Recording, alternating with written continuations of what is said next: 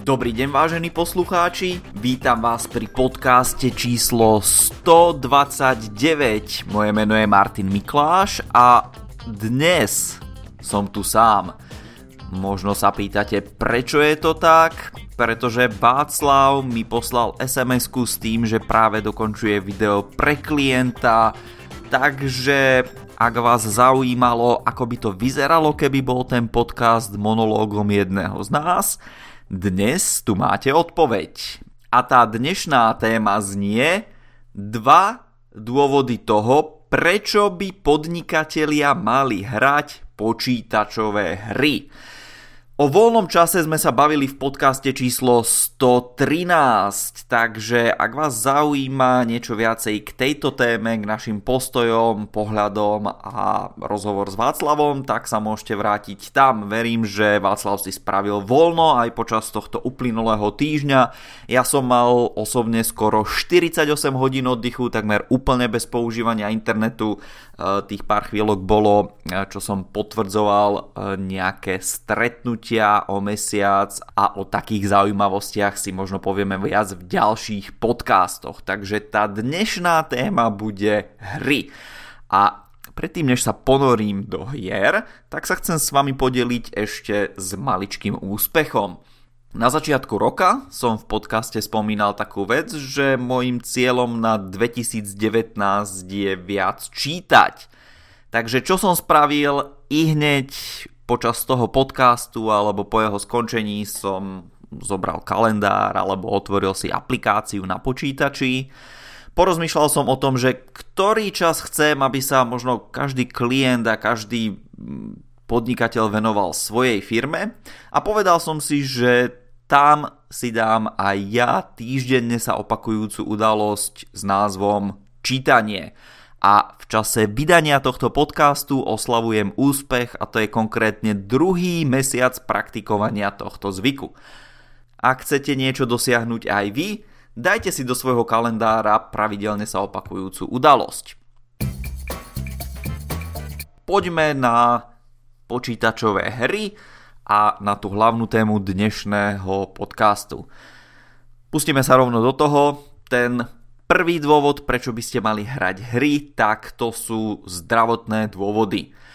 Možno ste už počuli o tom, že to pomáha zdokonalovať nejakú jemné motorické svaly, jemné motorické zručnosti, pomáha to e, urobiť lepšie rozhodnutia, čo sa týka ohľadne možno toho, čo si vybrať, akým spôsobom sa vydať ďalej. No a ten hlavný dôvod, prečo by sme ako podnikatelia mali hrať hry, tak to je znižovanie úrovne stresu. Ďalšia taká vec, ktorá patrí ešte do týchto zdravotných dôvodov, tak to je, že počítačové hry pomáhajú udržiavať správnu váhu. A teraz nemyslím to tým, že by ste sedeli a nehýbali sa, to by samozrejme bolo ako mínus do toho zdravotného hľadiska, ale je tam iný aspekt a to je ten, že pokiaľ má človek ako hobby aktivitu, ktorá sa nazýva jedenie a zamení ju za aktivitu počítačové hry, no tak v podstate zabúda na to, že má hlad a pokiaľ dodržiava nejaké pohybové správne aktivity a režimy, tak to má pozitívne zdravotné dôvody. Ďalšia taká vec, ktorá sa začína objavovať a v podstate prichádza k nám z východu, ktorú ja osobne som si dodnes neuvedomoval, až kým som neurobil nejaký výskum pre ten dnešný podcast, tak to je to, že hry počítačové sú považované za určitý druh meditácie a oddychu, niečo, čo mysel človeka alebo mysel toho hráča prenesie do nejakého, nazvime to, podnikateľského neba. No a pretože ako podnikatelia väčšinou teda máme stresu dostatok, tak raz za čas sa ponoriť do aktivity, ktorou je hranie nejakej hry, môže byť skvelým spôsobom toho, ako sa zbaviť tohto stresu. Aké sú možno výhody alebo nevýhody hrania počítačových hier? V minulosti vyšli práve nejaké výskumy, ktoré prišli k záveru, že agresívne počítačové hry spôsobujú agresiu. A pár dní pred týmto podcastom vyšiel práve nový výskum, ktorý vysvetlil, ako k tomu došli tie staré výskumy a prečo to vôbec nie je pravda. Povedzme si najskôr, ako prebiehali tie staré výskumy. Tie boli o tom, že človek mal sám seba ohodnotiť pred hraním hier a po hraní hier. No a zistilo sa, že človek sám seba nedokáže ohodnotiť. Nedokáže seba ohodnotiť v správaní, odhadnutí svojej osobnosti, možno v tom, akým spôsobom vedie ľudí, v čom by sa mal zlepšovať, zdokonalovať a tak ďalej. Toto zase zabáčame do nejakého osobnostného profilu, takže ak vás zaujíma tá vaša osobnosť, možno konkrétne chcete vedieť tú vašu osobnosť, ten váš osobnostný profil, tak na to vám odporúčam zase si vypočuť ten predchádzajúci podcast číslo 128, kde sme sa bavili o osobnostiach. Vráťme sa teraz k hrám a k tomu, ako došli na to, že dnes naozaj tie hry nespôsobujú agresiu. Takže tento prieskum bol robený na, a samozrejme, aká je lepšia cieľová skupina než mládežníci. Výskumníci si zobrali asi tisícovku mládežníkov, ktorí boli perfektne rozdelení podľa dostupných demografických údajov, geografického rozloženia, vekového rozloženia, pohlavného rozloženia a tak ďalej. A Urobili tento prieskum takým spôsobom, že požadovali, aby sa ho účastnili nielen títo mladí ľudia, ale aj ich opatrovatelia alebo opatrovníci, takže predpokladám, že to boli vo väčšine prípadov rodičia, ktorí sa zapojili do tohto výskumu. A ten výskum prebiehal iným spôsobom ako v minulosti. Teraz mali opatrovatelia vyplniť dotazníček pred tým, než to ich dieťa hralo hru a po nej. No a Zistilo sa, že agresívne hry nemajú za následok zvýšenie úrovne agresívnosti u detí. Takže to je možno pozitívne pre tých z vás, čo máte deti. Samozrejme odporúčam, aby ste dodržiavali, nejaké tie vekové obmedzenia, ktoré sú v hrách a tak ďalej. Osobne nehrávam žiadne agresívne hry alebo hry, v ktorých je krv. Ja mám rád nejaké strategické, logické hry, ktoré sú časovo alebo nejakým iným podobným spôsobom obmedzené.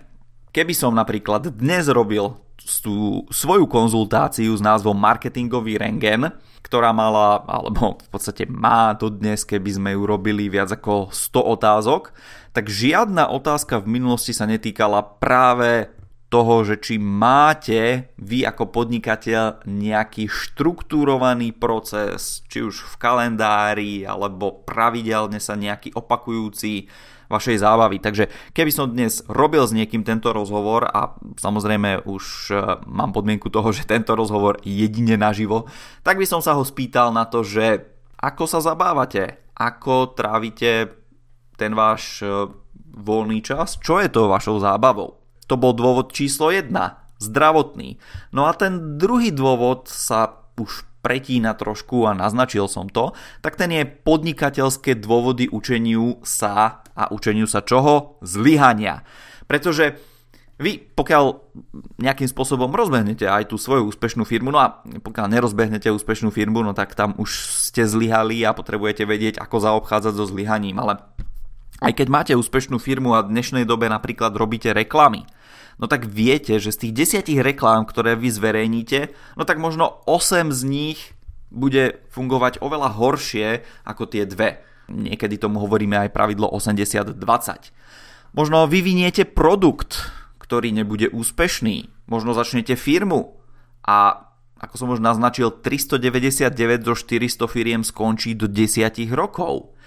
Hra vás naučí zaobchádzať so zlyhaním. A vďaka tomu, že vy budete mať nastavenú vašu mysel, že zlyhanie je v poriadku, môžem sa z toho poučiť a môžem napríklad tú úroveň v tej hre znova vyskúšať, tak budete na toto pripravení, samozrejme s dobrým strategickým plánovaním rizika, na to, že v poriadku, firma možno skončí, alebo ten úspech v podnikaní nebude až taký vysoký, mám plán B a spustím plán B.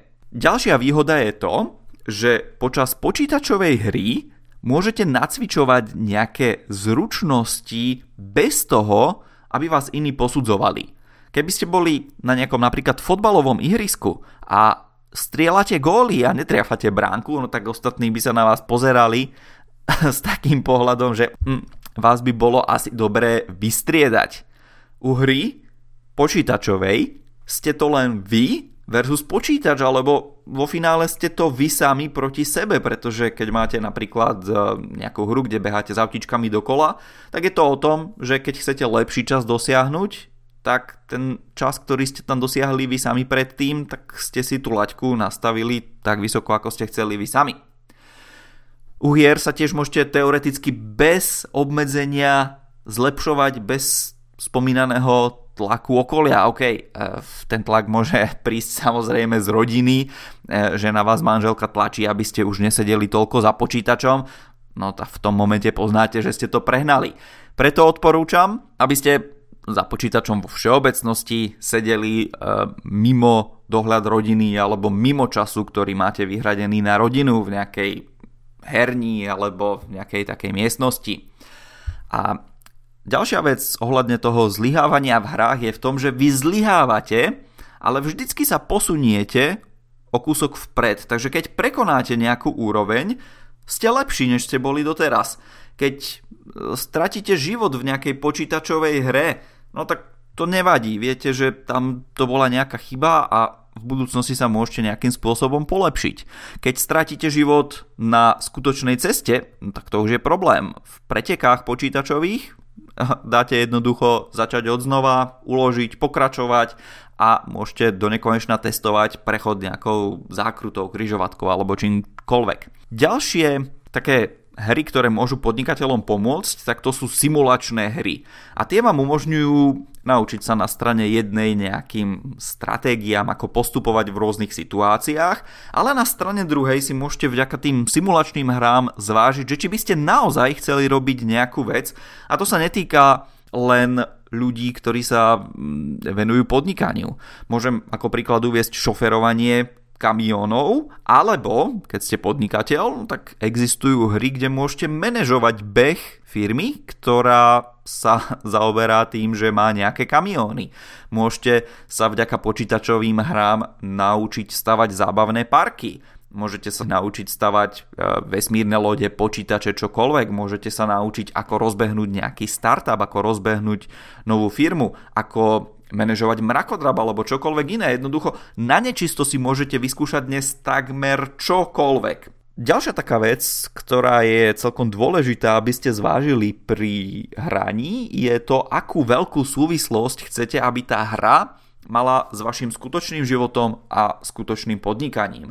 Takže hry, ktoré sú úplne nesúvisiace s čímkoľvek, čo v skutočnosti robíte, a to môže byť preteky aut, tankov, lodí, motoriek, to môže byť hranie hokeju, futbalu, manažovanie letiska, čokoľvek, čo si len zmyslíte, tak tieto hry zase môžu byť lepším odburavačom stresom. Môžu to byť kľudné hry, logické hry, časové obmedzené hry, to môžu byť rôzne kartové hry a tak ďalej a tak ďalej. Účastnil som sa dokonca aj seminára o manželských vzťahoch, kde ten prednášajúci pán odporučil mužom hrať nejaké strieľačky na zlepšenie koordinácie a udržiavanie sa kondície aj vo vyššom veku. Osobne sa zatiaľ teda nepovažujem, že by som bol vo vyššom veku a k týmto hrám možno sa niekedy dostanem. A odporúčam aj vám, aby ste porozmýšľali, ktoré hry sa vám hodia, ktoré hry možno na vás budú pozitívne vplývať, čo by ste chceli, aký prvok by ste chceli v tej hre. Keď e, by som ja hrával nejakú hru, ktorá sa dá upraviť, no tak napríklad ja si tam upravím počasie, aby tam vždy svietilo slniečko, pretože to je vec, ktorú mám rád. Ďakujem, že ste si vypočuli tento dnešný podcast o tom, prečo by ste mali hrať hry a tie dva dôvody sú zdravotné a podnikateľské a budem rád, keď sa v komentároch podelíte o tom, aké hry hrávate vy. Keď sa vám podcast páčil, budem rád, keď ho budete s niekým zdieľať a to je najvyššia forma pochvaly, ktorú nám môžete dať. No a samozrejme, pokiaľ ste už podcast nazdielali a chcete spraviť ešte aj ten ďalší krok, tak nás môžete navštíviť v iTunes a pridať nejakú hviezdičku s komentárom k tomu dielu, ktorý ste si práve vypočuli, alebo všeobecne k podcastu a my vás v tomto podcaste spomenieme. V tomto momente ďakujem za pozornosť a verím, že sa pri tom ďalšom diele stretneme aj s Václavom. Do počutia.